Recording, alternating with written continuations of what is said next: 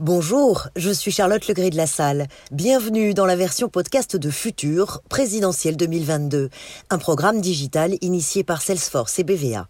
Nos invités nous diront comment le prochain quinquennat présidentiel devrait impacter les décennies à venir.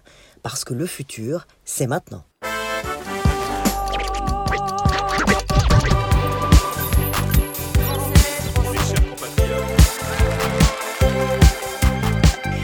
Pourquoi le futur ? Eh bien, parce que nous serons près de 10 milliards sur Terre en 2050.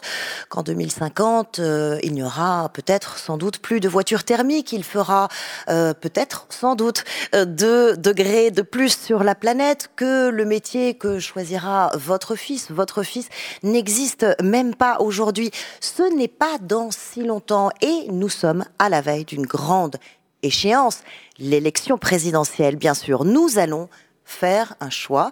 Alors, essayons ensemble de voir plus loin. Nous, on choisit d'en parler avec vous, David Djaïz, simplement parce que vous êtes d'abord résolument optimiste et surtout parce que vous nous proposez un nouveau modèle. À mes côtés aujourd'hui, Christian Roudot, bonjour. Bonjour, salut à tous. Qui nous aide à prendre du recul, à remettre les choses en perspective. Et puis Christelle Craplet de BVA, qui sonde l'opinion, qui la scrute pour nous. Bonjour Christelle. Bonjour. David Djaïz, bonjour. Bonjour. Je peux vous faire une petite confidence ? Allez-y. Je crois beaucoup en vous. Je vous imagine dans 10 ans, conseiller influent des présidents, un Jacques Attali du futur, ministre peut-être, voire plus. Alors bien sûr, il y a votre CV, vos diplômes, longs comme un bras, vos 3 livres. Je parle du dernier, le nouveau modèle français. Et bien sûr, ici, ça nous intéresse beaucoup, futur. Mais surtout, je vous imagine un destin parce que il y a cette énergie positive en vous. Et je dirais presque ce culot qui vous fait dire à 30 ans, notre modèle est à la ramasse, il ne fonctionne plus, mais ne vous inquiétez pas. J'ai la solution. Alors, je ne prétends pas avoir seul la solution. J'essaie d'indiquer des pistes ou des perspectives parce que ce dont on a besoin, c'est justement de reconstruire un récit positif. C'est ce qui nous manque depuis 30 ou 40 ans et c'est ce qui explique une partie du malheur français. Mais je veux dire, un homme ou une femme seule ne détient pas la vérité. C'est quelque chose qui s'élabore collectivement dans une société. Et il faut se méfier des gens qui vous disent « moi, tout seul, j'ai la solution ». Alors justement, pour savoir un peu ce qu'en pensent les Français, comment ils se projettent dans l'avenir, nous leur avons posé des questions en exclusivité pour Futur. On va découvrir ensemble les résultats et vous allez voir, ils sont très instructifs. Quelle France doit-on espérer construire dans 5, 10, 20 ans ? Première partie de ce programme, c'est #monpays.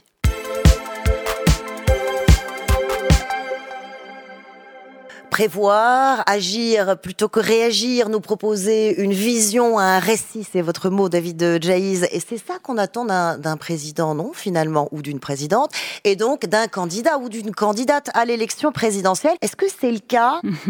Eh bien, écoutez, force de constater que pour les Français, on est encore un peu loin du compte. Quand on leur demande est-ce que les candidats à l'élection présidentielle, finalement, parlent des sujets qui vont se poser à la France dans 10, 20 ans, on en a seulement un tiers, 35%, qui nous disent oui, ils en parlent suffisamment. Et ils sont beaucoup plus nombreux, 42%, à nous dire non, ils n'en parlent pas assez.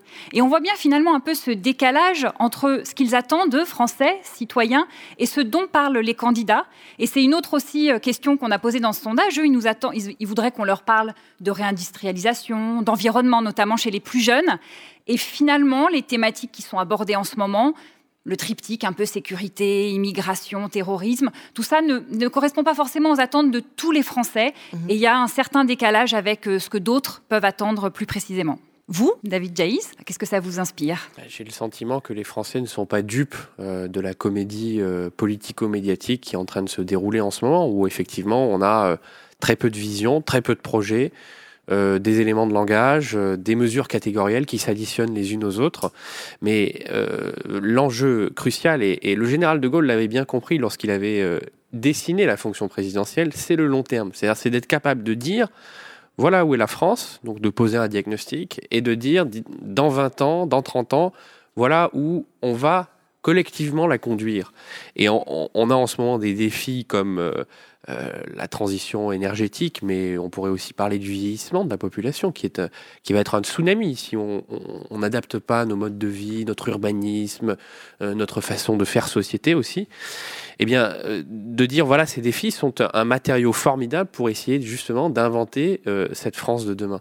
Et ça, moi, je trouve que c'est désespérément absent de la pré-campagne présidentielle. On peut espérer que les choses s'améliorent à mesure que l'échéance se rapproche. On peut le déplorer, mais la question qu'on peut se poser, c'est finalement, dans l'isoloir, est-ce que c'est à ça que pensent les lecteurs ? Mais la jeune femme, tout à l'heure, disait, et je pense qu'on est nombreux dans cette situation, aucun candidat, aucune candidate ne correspond vraiment à ce que je recherche. Bon, ça, dès qu'il y a une élection, c'est normal, on vote jamais pour quelqu'un qui est à 100% aligné avec ce qu'on attend. On fait des choix, on arbitre. Mmh. Le sujet, c'est qu'on ne se retrouve pas dans des élections où on se contente d'éliminer et qu'on puisse être en situation de faire des choix. Mais pour faire des choix, encore faut-il qu'il y ait des projets cohérents, des projets d'ensemble. Et aujourd'hui, c'est un peu ce qui fait défaut. J'ai le sentiment, pour ma part, qu'on a chez les électeurs une attente beaucoup plus forte vis-à-vis de cette catégorie de l'avenir que ce que proposent aujourd'hui les responsables politiques. Alors, est-ce que cette attente beaucoup plus forte, votre nouveau modèle pourrait y répondre ? En tout cas, c'est ce que vous nous proposez. Et au cœur de ce nouveau modèle, il y a l'économie du bien-être. Je voudrais que vous nous en expliquiez le principe, la ligne directrice. C'est quoi cette économie du bien-être ? Alors, c'est pas un slogan, parce que ça s'inscrit dans une série de réflexions. Il y a Pierre Veltz avec son économie désirable, Jacques Attali avec l'économie de la vie. Donc, on est un certain nombre à réfléchir à ces sujets. C'est l'idée que, au fond, la croissance économique après la Seconde Guerre mondiale, elle a été tirée par la consommation de biens manufacturés. C'était la grande industrie automobile, l'électroménager. Vous connaissez bien ce roman de Georges Perec qui s'appelle « Les choses », qui raconte un couple, Jérôme et Sylvie, qui sont obnubilés par le fait d'acheter des choses, d'accumuler des choses. Et en fait, on se rend compte qu'il y a une bifurcation silencieuse depuis quelques années, notamment dans la jeune génération. On cherche plus à vivre des expériences, à réaligner son corps et son esprit, à passer des moments agréable et en même temps édifiant. Et donc, on est moins dans la furie d'accumuler des objets manufacturés dans son garage ou dans son salon, et on est beaucoup plus dans l'idée de vivre des expériences. Et donc, c'est ce que vous appelez l'économie d'usage. Hein. Voilà, c'est une économie, on passe en quelque sorte des choses aux usages. Alors, ça ne veut pas dire que la fabrication industrielle des choses disparaît, mais elle est réintégrée en quelque sorte dans un système produit-service, c'est-à-dire dans quelque chose de plus global. Et donc, les secteurs qui vont vraiment se démultiplier dans les prochaines années, c'est la santé. En plus, le vieillissement de la population va générer des dépenses de santé de plus en plus élevées. C'est aussi l'agriculture, puisqu'on va avoir une bifurcation vers une agriculture à la fois moins carbonée, moins consommatrice de pesticides et de chimie. Mais c'est aussi l'éducation, la formation, la culture. Donc là, on est plutôt sur de l'immatériel, en quelque sorte. Et puis, c'est aussi les énergies propres. Hein. Je mets dedans les énergies renouvelables et puis aussi le nucléaire. Et ça, c'est des secteurs d'excellence française. Et des secteurs créateurs d'emplois, et c'est des secteurs qui sont pourvoyeurs de valeur économique, mais aussi de lien social. Donc, c'est très intéressant. J'imagine que vous avez découvert avec intérêt le plan France 2030 d'Emmanuel Macron. Un petit rappel, 30 milliards d'euros déployés sur 5 ans pour booster la compétitivité industrielle et les technologies d'avenir. Ceci répond-il à ce retour de l'État investisseur que vous appelez de vos vœux ? L'intuition est très bonne déjà, c'est-à-dire de dire on sanctuarise des crédits d'investissement pour construire les filières et les secteurs d'avenir dans un monde qui change en profondeur, mais d'où ne sont pas absentes les rivalités géopolitiques. Par exemple, la transition énergétique, ça ne va pas être un long fleuve tranquille. Ça va être aussi des rivalités de puissance. Vous voyez bien les tensions sur le gaz avec la Russie en ce moment. Vous voyez bien que les Chinois se mettent à investir à fond dans les EPR et puis les SMR, c'est les mini-réacteurs nouvelle génération. Donc vous voyez bien qu'il faut conjuguer à la fois cette transition énergétique qui suppose une stratégie industrielle avec les rivalités géopolitiques qui sont les nôtres. Donc que l'État français se préoccupe d'investir dans ces secteurs d'avenir, dans la recherche-développement, dans une stratégie d'industrialisation, c'est très bien. Maintenant, le diable est dans les détails, c'est-à-dire dans la gouvernance, dans les effets de levier. La finance publique n'y arrivera pas seule, il faut qu'elle s'adosse à la finance privée. Voilà, justement, vous préconisez le lancement d'un grand emprunt national. Alors, d'un grand emprunt national, ça, pas forcément un grand emprunt, mais en tout cas, je suis favorable à ce qu'on mobilise... C'est ce que vous dites dans votre livre. Hein. Je suis favorable à ce qu'on mobilise l'épargne des Français pour, effectivement, financer cette transition écologique. Aujourd'hui, on a une épargne qui est assez largement immobilisée dans des secteurs peu productifs ou qui part à l'étranger. Et donc, il faut trouver le moyen de drainer ce taux d'épargne très important, qui est une chance pour la France, vers le financement de la transition qui va nécessiter des centaines de milliards d'euros dans les prochaines années. Elle est là, la question des centaines de milliards d'euros. Vous le dites vous-même, ça coûte hyper cher. Il va falloir sacrifier autre chose pour le financer. Comment on fait pour arbitrer politiquement cette question-là ? Alors, il faut toujours faire des choix. Et effectivement, le sujet de savoir dans quel secteur on investit... On taille où, du coup, pour investir dans l'hydrogène ? Alors, je ne suis pas sûr qu'il faille tailler dans des dépenses de fonctionnement, parce qu'on est vraiment dans deux domaines très différents. Ouais. Il y a d'un côté le fonctionnement courant de l'État, qui d'ailleurs aujourd'hui peut être optimisé. Hein. Je veux dire, on dépense beaucoup pour une efficacité qui s'est un peu dégradée. Et à côté de ça, il y a les dépenses d'avenir, les investissements d'avenir. On a une chance, ça ne durera peut-être pas éternellement, mais on a une chance, c'est que les taux d'intérêt sont très bas, les liquidités abondent et les banques centrales ont augmenté leur bilan et pratiquent des politiques monétaires très généreuses depuis. Donc l'argent, il y en a. Donc il y a de l'argent aujourd'hui et surtout l'argent est à bas coût. La question, c'est le coût de l'argent. Ça ne veut pas dire que ça durera éternellement, mais il faut profiter de cette fenêtre d'opportunité pour injecter cet argent dans les vrais sujets. D'accord. Et pas pour alimenter des bulles immobilières ou financières comme on l'a fait après la crise de 2008. Et s'inscrire sur le temps long. Autre exemple d'anticipation, vous l'avez évoqué il y a un instant, la fameuse silver economy. Pour vous, le fait que la société vieillisse, les 75-84 ans seront 6 millions en 2030, c'est pas une mauvaise nouvelle, au contraire. Bah, c'est... De toute façon, je ne pense pas que ça ait à être une bonne ou une mauvaise nouvelle, c'est inéluctable. Une opportunité, vous dites. Mais il faut transformer effectivement ce phénomène inéluctable comme le réchauffement climatique. Le réchauffement climatique est un phénomène inéluctable. Mais qu'est-ce que ça peut créer comme valeur alors ? Voilà, la question c'est comment est-ce qu'on... Il y a une phrase de Victor Hugo dans Les Misérables que j'aime bien, « Étonner la catastrophe par le peu de peur qu'elle nous fait ». C'est-à-dire, ces phénomènes sont potentiellement catastrophiques, mais si on est capable de les anticiper, si on est capable de transformer la menace en chance, on peut effectivement dessiner une société meilleure. Le vieillissement, c'est pas simplement une ligne supplémentaire de crédit dans les comptes de la sécurité sociale, c'est un défi de civilisation. C'est comment est-ce qu'on repense le lien social, comment est-ce qu'on repense l'urbanisme, comment est-ce qu'on repense la famille. Donc c'est les solidarités à l'intérieur de la famille, mais aussi à l'intérieur de la société. Donc c'est un défi qui est formidable. Soit on décide de se mettre la tête dans le sable comme les autruches, et là effectivement c'est le tsunami. Soit au contraire, on le regarde lucidement. Et on invente des nouveaux métiers. Et on invente des nouveaux métiers et une nouvelle société. On invente de nouveaux métiers et de nouvelles institutions. Vous n'allez pas vous faire que des amis du côté du CESE, le Conseil économique, social et environnemental, puisque vous dites... On le supprime et on le remplace par une chambre de l'avenir. Ce sera quoi cette chambre de l'avenir ? Un peu plus dynamique que le Sénat, j'imagine. Alors, détrompez-vous, parce que moi, je suis un grand défenseur du CESE. Bon, mauvaise pioche. Je ne propose pas sa suppression, contrairement à beaucoup de candidats à la présidentielle qui, à chaque fois, pensent qu'on va économiser quelques bouts de chandelle en supprimant le CESE. L'intuition géniale du CESE, et le général de Gaulle y était attaché, c'était la démocratie économique et sociale. C'est de dire, au fond, décider dans un pays, c'est pas simplement confier les clés du camion à quelques responsables politiques élus, souvent hors sol. C'est aussi embarquer les entreprises, les chercheurs, les syndicats, tous ceux qui font la vie du pays, ces fameux corps intermédiaires. D'accord, mais parlons de votre chambre de l'avenir, si vous voulez bien. Eh bien, cette chambre de l'avenir, c'est un CESE revisité, c'est-à-dire que c'est un espace dans lequel toutes ces professions, tous ces corps de métier, tous ces corps intermédiaires discutent pour façonner ensemble des stratégies de transition financées.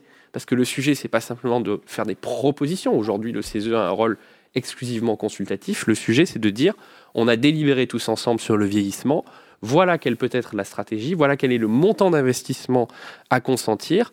Et ensuite, ça acquiert une force obligatoire. Ça ne veut pas dire que le Parlement n'est pas dépossédé de la loi de finances chaque année, mais il doit intégrer cet échelon pluriannuel dans le vote des lois de finances. Alors maintenant, c'est notre séquence future antérieure. Il fut un temps où l'on savait être optimiste en France. C'était au pic des 30 glorieuses. Certains économistes prédisaient que nous aurions le deuxième PIB au monde, derrière les États-Unis. C'était le temps où on voyait l'avenir en rose, version générale de Gaulle. Il s'agit de transformer notre vieille France en un pays neuf et de lui faire épouser son temps. Il s'agit qu'elle en tire la prospérité, la puissance, le rayonnement. Cela veut dire que dans 20 ans, la France, à moins de catastrophes, sera 2 fois plus prospère qu'elle ne l'est à présent. Cela veut dire aussi qu'un jeune couple à qui un bébé est né ce matin a toute chance de voir ce petit garçon, quand il sera père à son tour, se trouver 2 fois plus à l'aise que ses parents ne le sont aujourd'hui. Intéressant ce passage du connétable. Alors, le général de Gaulle, c'était un homme du 19e siècle. Il a été élevé dans le culte de l'État, de l'armée, dans les académies militaires. Mais il a vécu l'effondrement de 1940 et il avait bien compris qu'après 1945, la reconstruction de la grandeur de la France ne passerait pas par le terrain politico-militaire. Et c'est un peu ce qu'il dit là, c'est-à-dire, au fond, ce qui va faire la grandeur de la France demain, c'est que les enfants vivront 2 fois mieux que leurs parents. C'est ce nouveau modèle que, sur lequel vous vous appuyez, votre référence c'est 1945, et toute cette reconstruction avec toute une France qui y a cru. Alors c'est le modèle sur lequel je m'appuie, mais en même temps... Que vous voulez réinventer, bien voilà, sûr, mais cette référence, cette croyance dans un futur meilleur, c'est assez extraordinaire. Bah, surtout, elle était crédibilisée par le fait que quand vous prenez les salaires réels des ouvriers en 1945 et en 1970, ils ont été multipliés par 3. Donc vous avez une progression salariale qui est absolument extraordinaire sur cette période, qui est liée au fait que la croissance emporte tout sur son passage, en quelque sorte. Depuis 1975 à peu près, donc depuis la fin de ce qu'on a appelé les 30 glorieuses, qui n'est pas si glorieuse que ça en fait, pour certaines catégories, notamment les ouvriers, les employés, la croissance salariale, elle est de 0 en valeur réelle. Donc ça veut dire que les perspectives sont beaucoup plus mitigées. Essayons de revenir au présent, aujourd'hui, puisqu'on est à la veille d'une échéance, et de mettre en regard, si vous voulez bien, la situation objective et puis la perception qu'on en a. Vous en parlez dans votre livre, c'est ce fameux malheur français dont on serait victime. On va regarder quelques chiffres, s'appuyer sur la réalité. Prenons le PIB, par exemple. 2 918 milliards de dollars en 2021. Selon le FMI, nous sommes au 5e rang des 30 pays les plus riches du monde, qui, au passage, concentrent 80% de la richesse mondiale. Mais le PIB, ça ne fait pas forcément le bonheur. Et non, le PIB ne fait pas forcément le bonheur, du moins du point de vue des Français. Chez BVA, on réalise une grande enquête internationale dans 50 pays depuis très longtemps et on pose une question toute simple aux gens. Est-ce que vous êtes heureux, malheureux ou ni heureux ni malheureux ? Et bien, force est de constater que les Français, on a 1 Français sur 2 qui se dit heureux. C'est quand même moins que la moyenne mondiale et surtout, c'est moins que des pays comme le Pakistan ou l'Afghanistan. Donc, on voit bien quand même que même si ça progresse, il y a eu un petit mieux récemment, on reste toujours un peu en bas du classement, comme s'il y avait une sorte de complaisance chez les Français dans ce malheur français. Et puis, vous citez un autre indicateur aussi, vous-même, David Djaïz, c'est cette protection sociale unique, On a quand même un système exceptionnel. Je ne sais pas si vous le savez, vous qui nous écoutez. Moi-même, j'étais assez étonnée. En 2020, les dépenses sociales en France atteignent 715 milliards d'euros. Ce qui est intéressant, c'est la proportion. Ça représente 10% du total mondial des dépenses sociales, alors que la France, elle, ne représente que 1% de la population de la planète, système unique au monde. Oui, et système dont les Français sont conscients. Ils ont conscience d'avoir un système social qui est quand même très favorable, mais ils sont un peu victimes du syndrome. Moi, je vais bien, mais le pays ne va pas forcément bien. Quand on les interroge sur leur situation, on a quand même une majorité d'entre eux qui nous disent « ça va plutôt bien, la situation financière de mon foyer, elle n'est pas si mauvaise ». Et dès qu'on les interroge sur le pays... Là, on a des jugements beaucoup plus négatifs. Ils se projettent, ils sont plus inquiets, ils nous disent que le pays va dans la mauvaise direction. Finalement, comment est-ce qu'on fait un peu pour surmonter ce hiatus et faire que ces projections qui sont finalement assez positives sur le plan individuel se transforment en une vision collective ? Positive également. Et vous avez raison, la clé c'est le hiatus, c'est-à-dire qu'en France, il y a quand même un écart entre une vie individuelle qui n'est pas si dégradée que ça, même pour les gens qui sont dans la précarité, parce qu'il y a quand même cette civilité, cet art de vivre à la française qui se maintient et qui fait que les gens sont globalement plutôt satisfaits de leur situation individuelle, même s'il y a beaucoup de précarité, 9 millions de pauvres, hein, c'est évident que tout le monde n'est pas dans l'aisance. En revanche, c'est vrai que les perspectives collectives sont très noires, et je pense que ça tient en partie au fait que le lien social en France, il est intimement lié à l'État et à la nation, beaucoup plus que dans chez nos voisins européens.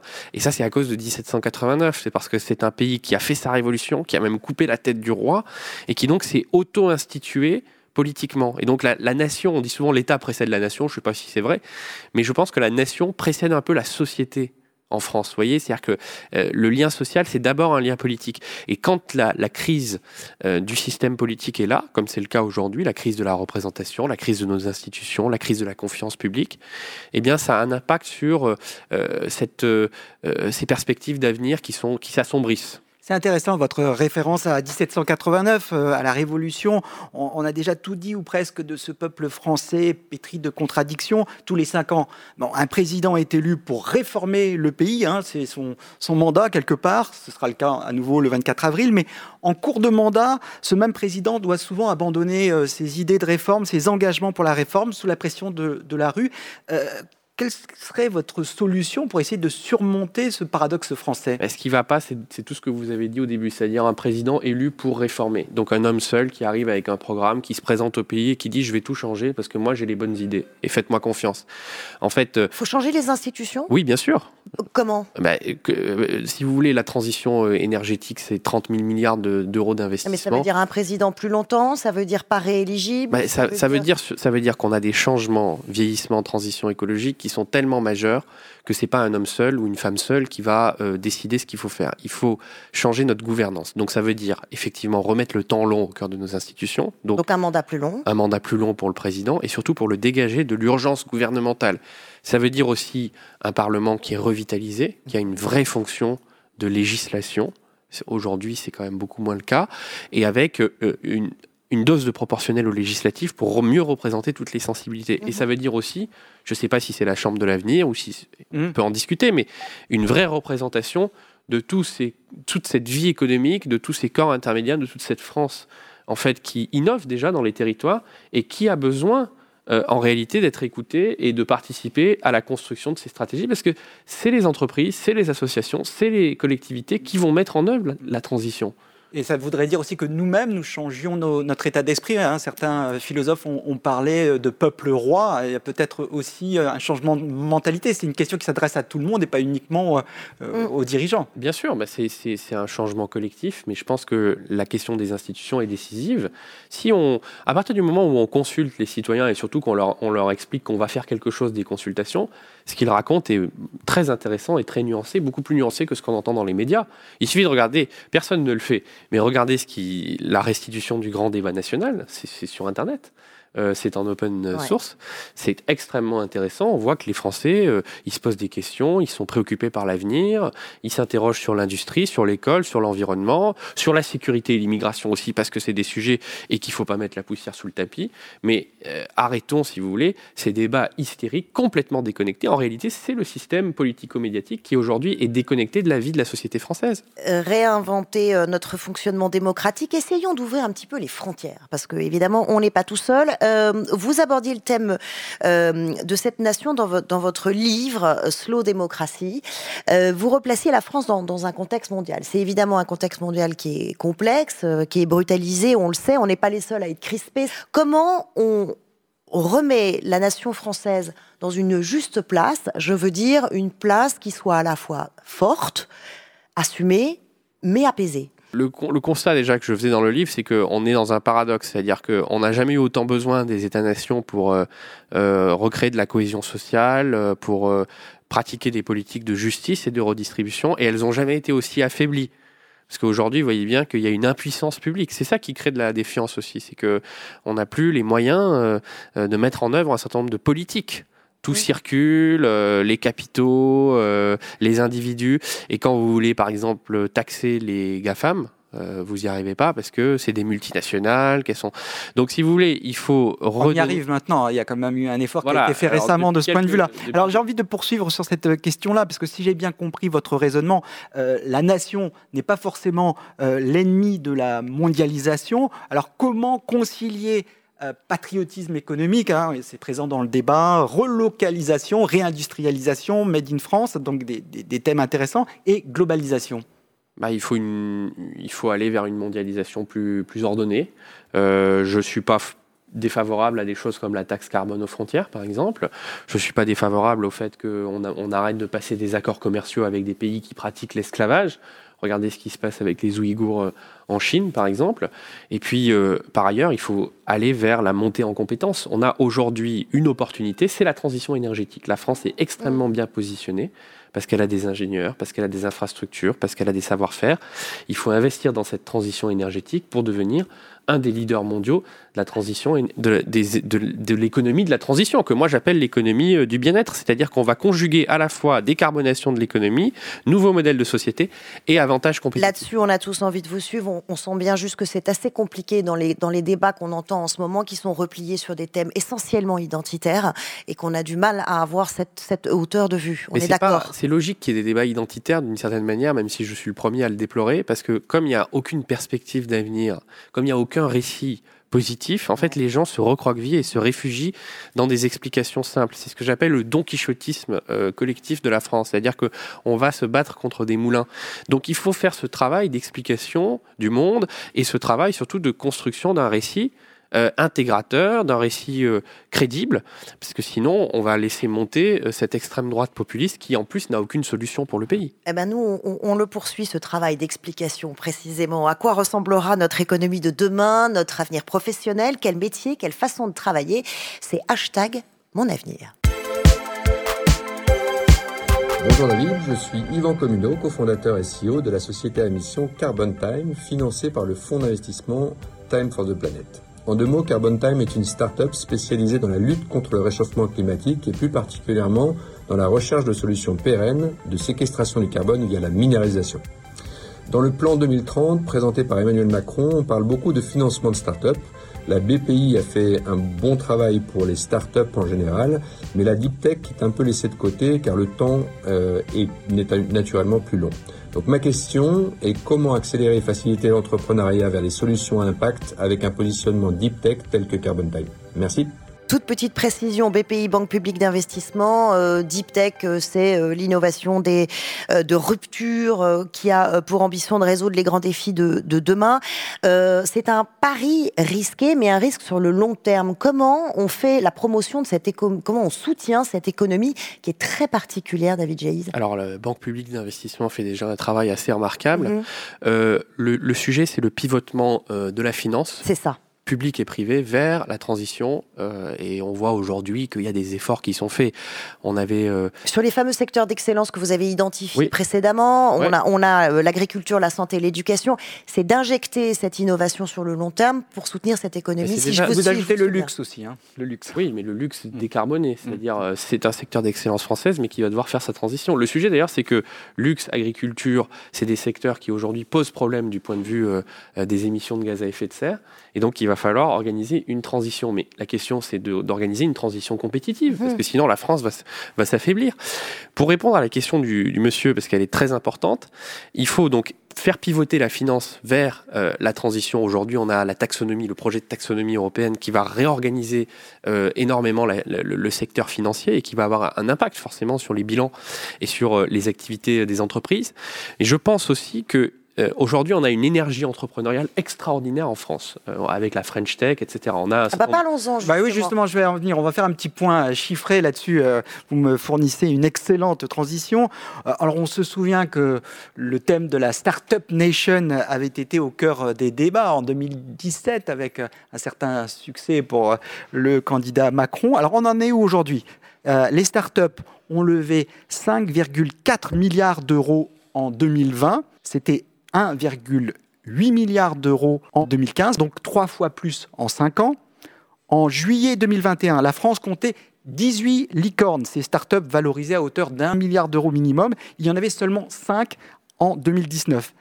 Mais question, ceci va-t-il assez vite pour résoudre le problème de croissance des startups faute de capitaux? Est-ce qu'il ne faudrait pas inventer une sorte de Nasdaq européen ou de Nasdaq à la française? Il y a déjà aujourd'hui la possibilité d'entrer en bourse assez facilement en Europe. Pour moi, le sujet... Alors, il y a le sujet de la croissance, c'est-à-dire les séries C ou les séries D qui sont beaucoup plus difficiles à faire en France et en Europe qu'aux États-Unis. Mais au-delà de ça, on voit qu'il y a des licornes, et moi, je me suis le premier à me réjouir quand il y a des entreprises françaises qui sont valorisées à 1 milliard d'euros. Mais il faut voir, si vous voulez, cette énergie entrepreneuriale, à quoi elle est utilisée. Ce qui est intéressant, c'est qu'aujourd'hui, elle irrigue, par exemple, 10% du secteur industriel, cet écosystème. L'industrie représente à peu près autant dans la French Tech que dans l'économie en général. Ce qu'il faudrait, c'est pousser encore plus loin, à grande échelle, pour que ce modèle irrigue tous les secteurs de l'économie. C'est ça que vous dites? C'est autre chose. C'est-à-dire qu'aujourd'hui, moi, j'ai rien contre les plateformes de bricolage ou contre les sites de paris en ligne. C'est très bien... Ça crée de la valeur, etc. Mais les gens qui sont derrière ça sont souvent des génies de l'entrepreneuriat. Est-ce qu'on ne pourrait pas utiliser ces énergies-là pour construire les solutions qui sont vraiment urgentes aujourd'hui ? Par exemple, des systèmes de pompes à chaleur, des les vraies innovations de rupture, de l'éclairage photovoltaïque, des mini-réacteurs nucléaires, donc de l'innovation de rupture qui associe tech et fab. Vous voyez, c'est-à-dire industrie et tech. Et ça suppose un petit peu plus de capitaux, parce que quand vous investissez 4-5 millions d'euros dans un site de paris en ligne, votre risque, il est limité. Vous mettez 50 tickets dans d'autres startups comme ça, et puis vous voyez ce qui marche. Si vous voulez faire des batteries électriques, si vous voulez faire de l'éclairage photovoltaïque, c'est pas 5 millions d'euros. Les investissements d'amorçage, c'est plutôt 50 ou 500. Et c'était vraiment la question qui était posée par cet entrepreneur. Et d'ailleurs, c'est au cœur du débat, où ça devrait l'être davantage. Oui. Alors, la BPI a commencé à faire des choses, notamment en reliant French Fab et French Tech, mais on est vraiment qu'au début du processus. Et vous voyez, par exemple, l'entreprise suédoise Northvolt, qui a levé 17 milliards pour fabriquer des batteries. C'est une entreprise qui s'appuie à la fois sur la grande industrie, sur la puissance publique. Cet écosystème-là n'existe pas encore en France, et on ne peut pas rester dans cette auto-célébration d'une French Tech, parce que quand on dit les licornes, c'est parce qu'on fait une levée à 150 millions d'euros. Tout d'un coup, on est valorisé à 1 milliard d'euros sans être forcément rentable sur des entreprises dont certaines sont extraordinaires. Je pense à Alan, je pense à Doctolib, mais, ou Insect, Innovafeed, vous voyez, dans des secteurs santé, agriculture. D'autres sont de belles réussites, mais ne sont pas d'un intérêt sociétal extraordinaire et ne créent pas les millions d'emplois dont on aura besoin pour l'économie de demain. Alors, dont on aura besoin pour l'économie de demain, on n'en est qu'au début, c'est ce que vous nous dites. Ces technologies qui font basculer également nos métiers, nos façons de travailler, je veux parler du télétravail. Oui, et là aussi, on a un résultat intéressant. On a demandé aux Français, en fait, s'ils souhaitaient que le télétravail se développe. Et on a un résultat vraiment fort. Les 3/4 d'entre eux, 73%, nous disent que oui, ils souhaitent que le télétravail continue à se développer à l'avenir. Ils sont même 28% à nous le dire de manière très enthousiaste. Ils sont tout à fait convaincus. Donc, ça traduit quand même sans doute une certaine évolution des mentalités, une approbation de ce mode de travail. Et en même temps, il ne faut quand même pas oublier que ça parle quand même plus à certaines catégories de population. C'est ce qu'on voit dans notre enquête. C'est plus les jeunes, c'est plus les cadres.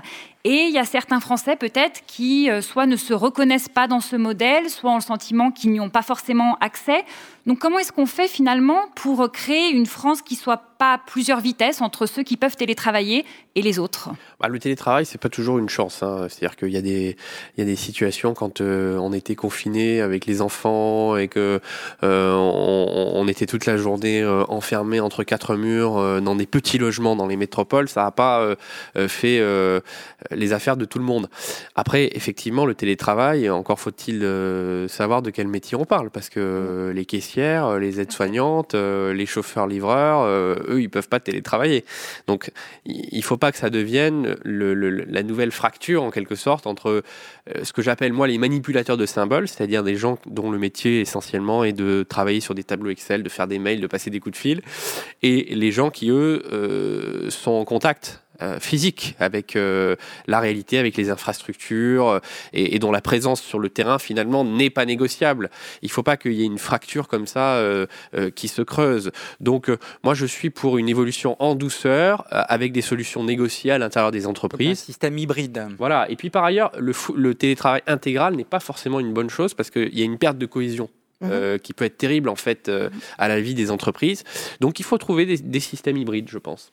Et puis sans parler de la fracture numérique, avec une inégalité sur le territoire. Oui, vous connaissez vos classiques, vous connaissez le fameux livre Paris et le désert français, c'était en 1947. Oui, ça date. Livre qui a influencé les politiques françaises d'aménagement du territoire. La datar, l'aménagement du... livre totalement faux. Alors on va pas faire une analyse du livre de Jean-François Gravier. Moi, ce qui m'intéresse, c'est de voir ce qui s'est passé et maintenant vers où on va. Les choses se sont améliorées depuis quand même, mais la France reste quand même un pays très centralisé. Vous êtes originaire de Lot-et-Garonne, vous le savez. Selon vous, le travail à distance peut-il quand même changer la donne de ce point de vue-là, du point de vue de l'aménagement du territoire? Par exemple, je me suis intéressé au Lot-et-Garonne, il y a quand même beaucoup de zones blanches. Est-ce que si on doit avoir effectivement une sorte d'unité et de développement du territoire, il faut régler ce problème de fracture numérique? La couverture numérique du territoire, c'est un enjeu essentiel.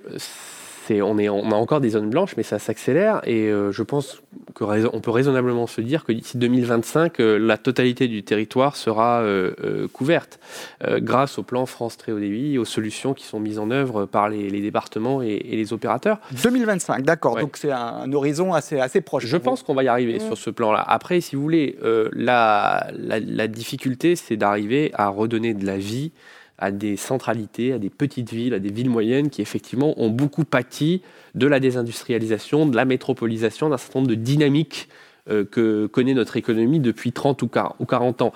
Et le télétravail offre effectivement une opportunité intéressante parce que les individus peuvent travailler dans les villes où ils vivent. Et il y a une appétence très forte pour la ville moyenne, pour la petite ville, parce que c'est à taille humaine, parce que c'est de la proximité, parce que c'est de l'accès, parce que c'est de l'usage. Donc on revient sur cette société de l'usage. Et la France a un réseau de villes petites et moyennes. L'ancrage territorial, c'est une des... Je ne vais pas dire recettes, puisque vous n'avez pas des recettes magiques dans votre livre, mais c'est l'un des piliers du nouveau modèle que vous... Et c'est le salut des territoires, donc le numérique. Je ne sais pas si c'est le salut des territoires, parce que le numérique, c'est comme le TGV. Il y a beaucoup d'élus qui pensent qu'une gare TGV, ça va sauver leur territoire. Non, en fait, ça peut aggraver le déclin ou au contraire permettre le rebond en fonction des stratégies et des actions qui sont entreprises par ailleurs. Et c'est pareil pour le numérique. Il ne faut pas tomber dans un fétichisme de dire... Comme le territoire sera couvert, les télétravailleurs vont... Non, il faut penser tout ça. Et les territoires qui tireront leur épingle du jeu, c'est ceux qui, effectivement, arriveront à déployer une stratégie autour de ça. Mais il y a une armature urbaine extraordinaire en France. C'est pour ça que le désert français, c'est faux, parce que c'est un pays de petites et de moyennes villes. Le maillage. C'est le moment de la carte blanche de David Djaïz. Vous avez des images à nous montrer. Oui, quand je vous ai demandé, David, de citer le nom d'un homme ou d'une femme publique qui vous aurait inspiré, vous m'avez répondu par texto, parce que vous êtes un homme occupé, le philosophe Michel Serres. Eh bien, Olivia Hieré-Dobré a déniché cette archive pour nous.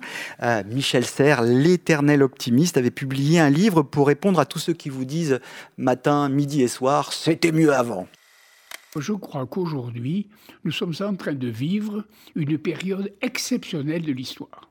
Par exemple, on a vécu 70 ans de paix, ce qui n'est jamais arrivé dans l'histoire.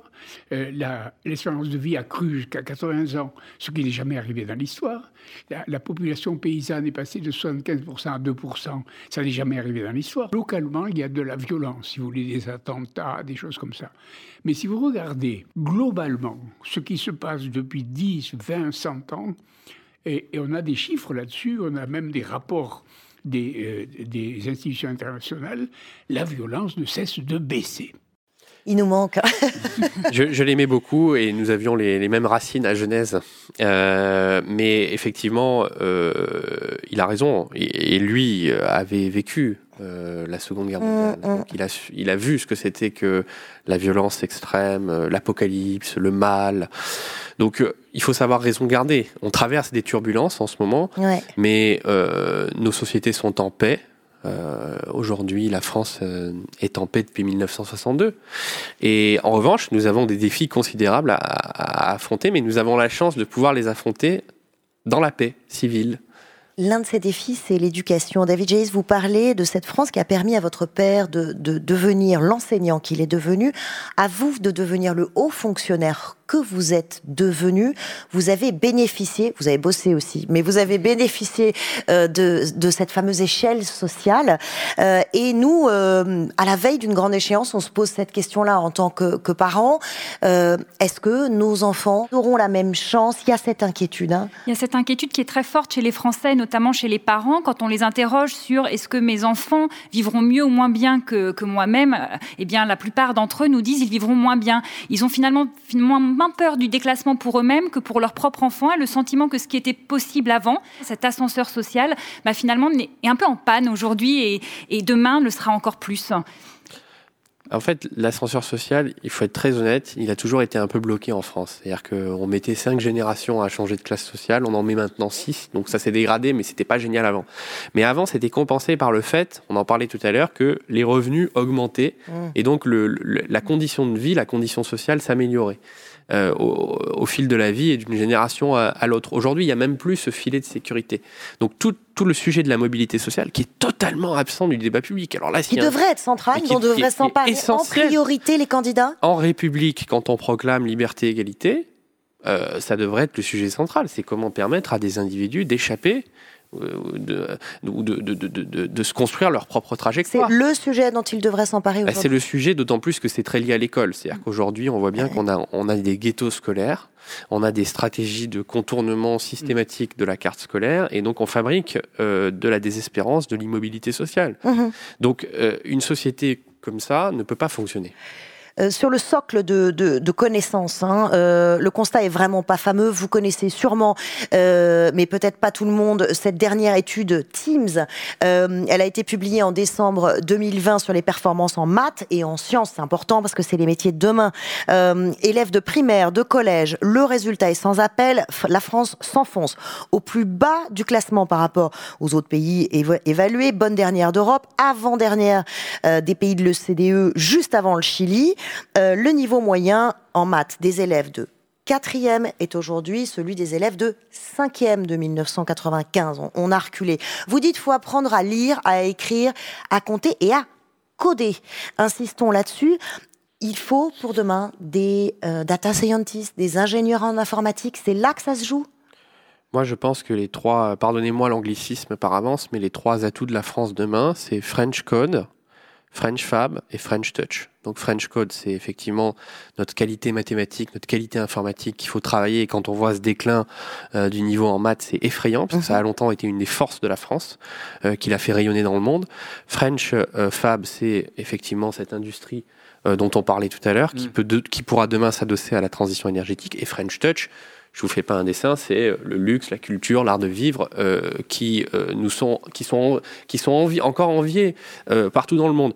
Mais ces trois domaines sont aujourd'hui en crise, et il va falloir très sérieusement non seulement les défendre, mais les repenser. Et vous avez vu les résultats ? Pourquoi on n'aime plus les maths en France ? Je crois que c'est pas une question d'amour, c'est une question de dégradation de l'enseignement scolaire, et c'est un phénomène très compliqué. Il y a plusieurs raisons. Mais qu'est-ce qu'il faut changer dans les méthodes ? Plein de choses. Je pense qu'il faut améliorer le recrutement et la formation des enseignants, donc ça veut dire qu'il faut les payer mieux. Si on veut attirer des professeurs des écoles, plus de candidats au concours, il va falloir augmenter le revenu des enseignants, qui sont quand même parmi les moins bien payés d'Europe. Il faut effectivement casser les ghettos scolaires, parce qu'aujourd'hui on a des quartiers où on s'enfonce dans l'échec scolaire, et si vous voulez, moi j'ai une idée qui est, je pense, qui devrait être au cœur de la présidentielle, c'est de dire on va créer un vrai service public de l'internat dans ce pays. Tous les établissements, collèges ou lycées de centre-ville auront l'obligation d'accueillir 10% d'élèves en provenance de zones défavorisées ou REP+. C'est un quota, ça. Sachant qu'il serait le... non, c'est pas un quota, c'est plutôt l'idée... D'un internat qui oblige d'avoir un lien particulier avec l'école. Et de faire ce que faisait Richard Descoings à Sciences Po avec ses conventions, de faire la même chose, mais dès le collège ou le lycée, pour créer du brassage et de la mixité.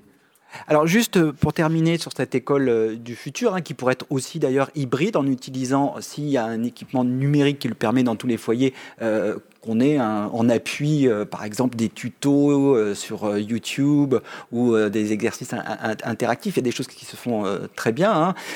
Donc ça, peut-être, j'aimerais bien avoir votre point de vue là-dessus. Mais au-delà, vous dites dans votre livre, je vous cite, l'éducation est la grande cause de la décennie. Nous devons redevenir la nation de l'intelligence. Alors, bien sûr, c'est un engagement que tous les candidats à l'élection présidentielle pourraient signer. Mais quelles solutions concrètes pourriez-vous leur suggérer ? Vous avez parlé de cet internat, mais au-delà. Alors, sur l'EduTech, moi, je me désespère de la pauvreté du débat sur le sujet en France aujourd'hui. C'est-à-dire, on pense qu'on confond EduTech avec tant d'écrans. Et donc, on ne met pas 1 € dans une filière qui pourrait demain, en particulier avec la francophonie, être une filière d'excellence française. L'EduTech, c'est du savoir-faire, c'est du logiciel, c'est de l'individualisation des apprentissages. Et ça pourrait vraiment demain changer la donne, à condition d'en avoir un usage raisonné. C'est pas l'idée, c'est pas de passer des heures sur les écrans. Et les enfants, de toute façon, ils passent des heures sur les écrans. Donc justement, il vaut mieux que l'école se prenne ce sujet à bras-le-corps et apprenne à avoir un regard critique sur les médias et sur les écrans aux enfants, et à avoir un usage raisonné. Sur l'école en général, il y a énormément de choses. Il y a la mixité sociale, il y a la formation des enseignants, il y a leur rémunération, il y a la x2 propose la candidate socialiste Anne Hidalgo. On ne va pas rentrer dans ce débat. En tout cas, je trouve que vous avez beaucoup d'idées sur l'EduTech qui sont intéressantes. Alors, j'imagine, j'ai dit que je comptais beaucoup sur vous. J'aimerais bien un jour qu'il y ait la réforme Djaïz, tous les ministres de l'Éducation nationale ont mis leur nom à une réforme, donc pourquoi pas. Quelle place aurons-nous comme citoyens dans la société ? Quelle place voulons-nous dans cette société ? C'est #maplace, c'est parti. Bonjour, je m'appelle Aurore, je suis chirurgien ophtalmologique installée à Copenhague, au Danemark, depuis 2008. Et je suis en fait partie directement après mon internat à Paris. Je remarque qu'au Danemark, depuis que j'y vis, les relations sociales sont très apaisées, à la fois entre hommes et femmes, dans la rue, les minorités s'entendent bien de façon paisible. Et ce qui me marque à chaque fois que je rentre en France, c'est le manque d'apaisement, les tensions, aussi bien dans les discours que dans la façon de vivre ensemble. Ma question à David Djaïz, ce serait qu'est-ce qu'il propose, à quoi il penserait pour pouvoir améliorer les relations et le vivre ensemble en France ? D'abord, c'est un peu un crève-cœur de voir que Aurore, qui a l'air d'être un grand talent français, soit partie à Copenhague. Mais pour répondre à la question qu'elle pose, et qui est fondamentale, effectivement, parce qu'on ressent tous cette agressivité, ce manque de fluidité dans les relations sociales, ces polémiques stériles, etc. Il n'y a pas une solution miracle, mais je pense qu'il faut qu'on aille beaucoup plus vers une société de la négociation et du contrat. Et pour ça, on a besoin de corps intermédiaires, et pour ça, on a besoin d'un système institutionnel qui fabrique du consensus. C'est pour ça que dégager la présidentielle, enfin la fonction présidentielle du temps court, favoriser les coalitions à l'Assemblée et au gouvernement, réintégrer les corps intermédiaires dans la vie politique, favoriser du compromis, améliorer la discussion entre l'État et les collectivités, recréer un pacte entre l'État et les entreprises aussi au service d'une stratégie industrielle partagée autour, par exemple French Code, French Fab, French Touch. Ça, c'est des perspectives qui permettraient, je pense, d'apaiser les choses. Il y a une responsabilité aussi dans l'ambiance du débat public, et en particulier dans la façon dont les médias traitent le débat public. Je pense que l'existence... Certains médias, pas tous. Ne mettons pas tout le monde dans le même sac. Il faut quand même dire les choses. C'est-à-dire qu'il y a aujourd'hui 4 chaînes d'information en continu en France. Il y en a 0 en Allemagne. Elles se livrent une guerre d'audience qui est absolument invraisemblable pour des parts de marché rikiki. Et je crois que ça contribue, même si ce n'est pas des audiences démesurées, à mettre une ambiance dans le pays qui est délétère. Vous parlez d'une ambiance de fracturation, vous parlez de petites tribus, de bulles qui ne communiquent plus entre elles, puisque vous parlez de communication. Vous parlez de fracturation, on peut parler d'émiettement aussi ? Oui, il y a une forme d'émiettement qu'on voit notamment dans les préoccupations en fait, des Français. On a le sentiment... qu'en dehors peut-être de la santé qui les réunit comme préoccupation un peu commune, chacun en fait a sa préoccupation en fonction de son profil, de son âge, de sa sensibilité politique, de sa catégorie sociale, et qu'on a un peu du mal finalement à faire converger les Français vers un idéal unique de vivre ensemble. Ceci dit, on voit aussi des éléments quand même dans nos enquêtes plus positifs, qui convergent vers des éléments un peu plus rassurants, un peu plus rassembleurs. Notamment, on a les 2/3 des Français qui nous disent qu'en France, finalement, les gens ont quand même beaucoup de choses en commun. Et même, on a fait récemment une enquête sur l'engagement. On en a aussi les 2/3 qui nous disent qu'ils sont prêts à s'engager pour défendre leur pays. Même 1/2 qui sont prêts à y risquer leur vie. Donc, on voit aussi que, malgré cet émiettement, il y a encore un peu des ferments de vivre ensemble qui existent quand même chez les Français. Il y a encore de l'espoir. Oui, de toute façon... Justement, alors, cap sur l'avenir, sur la voie de votre France réconciliée, quel serait le rôle, la mission des entreprises ? La mission des entreprises, elle est fondamentale. C'est-à-dire qu'aujourd'hui, il n'y a plus cette distinction, à mon avis, entre secteur public et secteur privé. Le secteur public s'occupant de l'intérêt général, le secteur privé de ses petits profits et de ses petites affaires. Aujourd'hui, on doit tous être l'équipe de France au service de la transition, et en particulier de la transition écologique. Ça veut dire que l'État, il doit être plus compétitif, il doit être plus à l'écoute du monde des entreprises, il doit donner un cadre de confiance, un cadre de stabilité, donc il doit évoluer. Il n'a pas beaucoup évolué depuis 40 ans, mais ça veut dire que les entreprises, elles ne doivent pas se contenter de créer des directions RSE pour se donner bonne conscience, dans une logique un peu de compensation. On crée une petite tache de léopard dans l'entreprise. Non, elles doivent être plus organiques que ça. Elles doivent intégrer, entreprise à mission, c'est une jolie formule, je trouve, elles doivent intégrer la mission sociétale au cœur de leur ADN. Et ça peut aider à renouer les fils du dialogue ? Mais c'est surtout le seul moyen de vraiment produire des changements de l'ampleur attendu. C'est-à-dire que si on veut réussir les transitions majeures, majuscules, et en plus qui arrivent tout en même temps, dont on parlait tout à l'heure, on a besoin d'une mobilisation de tous les collectifs dans la société, et l'entreprise, c'est un levier extraordinairement puissant. L'entreprise est derrière la finance, puisqu'on parlait de financement de l'économie. Mais en recréant la confiance aussi, parce qu'il y a, comme pour le monde politique, une certaine défiance aussi pour les grands groupes, pour la finance, etc. Recréer de la confiance pour cette entreprise comme étant effectivement un levier qu'on peut suivre pour de l'innovation et le futur, c'est très important ça. Il n'y a pas d'amour, il n'y a que des preuves d'amour. C'est-à-dire que la confiance, elle se décrète pas, elle se recrée par des actes. Et je crois que la confiance dans les institutions se recréera quand on aura justement des institutions qui fonctionnent et qui produisent les changements que les gens attendent. Donc on sortira de la spirale d'impuissance. Et puis pour les grands groupes, la finance, etc., c'est pareil. C'est-à-dire que quand on aura vraiment une finance et des entreprises au service du bien commun, la confiance reviendra. Je voudrais qu'on aborde aussi un thème qui, peut-être là encore, n'est pas encore assez présent dans les débats, puisqu'il nous concerne tous au quotidien, et en particulier notre jeunesse, c'est les réseaux sociaux. Vous dites, avec leurs algorithmes, ils emprisonnent les individus dans des bulles d'entre-soi, facteur de rassemblement, mais aussi facteur de division. Oui, c'est ce que montre notre enquête exclusive.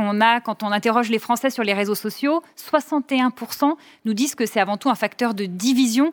Ils sont très peu nombreux, 8% seulement, à nous dire que ça rassemble les Français. Donc on voit bien, quand même, ce chiffre est très fort, à quel point finalement les réseaux sociaux peuvent contribuer plutôt à diviser les Français. Et ce qui est intéressant, c'est quand on regarde les résultats chez les jeunes, alors certes, ils sont moins nombreux à nous dire que ça divise les Français, 41%, mais finalement, eux non plus ne croient pas vraiment en cet outil comme facteur de rassemblement. Même chez les jeunes, il y a une forme de défiance, ou en tout cas de constat que les réseaux sociaux divisent. Mais quand vous allez manger au McDo, vous aimez bien manger au McDo un Big Mac, mais vous ne pensez pas que c'est bon pour la santé ou pour votre... Une forme de paradoxe. Oui. Voilà, je pense que les réseaux sociaux, c'est pareil. On est de plus en plus accro à ces choses-là, mais on voit bien le désastre que ça produit. Moi, quand je regarde Twitter, je suis toujours énervé. Quand je ferme mon téléphone, après avoir regardé Twitter, je suis énervé. Alors pourquoi vous le faites ? Et pourquoi on va au McDo ? On a tous le même paradoxe. Et on a le sentiment qu'après la phase du...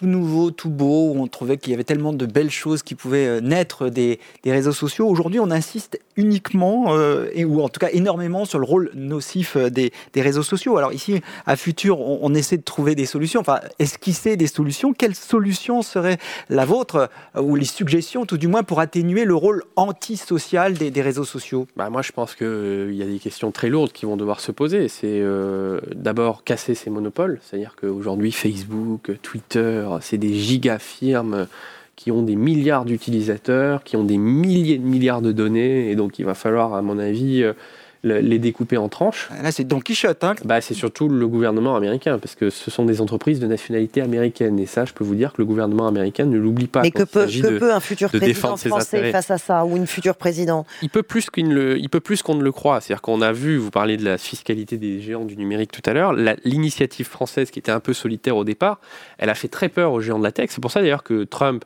qui pourtant était en conflit avec les géants de la tech, a promis des mesures de rétorsion sur le vin français. Parce que quand il s'agit de géopolitique, le président américain et les firmes californiennes, même quand ils se détestent, ils sont comme les doigts de la main.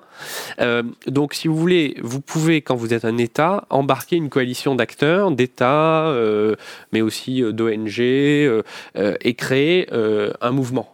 Et ce mouvement, il est en train d'aboutir, puisqu'on a progressé sur ce dossier de la fiscalité. Mais ça ne suffit pas. Il faut pouvoir réguler, casser les monopoles. Et puis, il faut aussi, à mon avis, un contrôle beaucoup plus strict des contenus.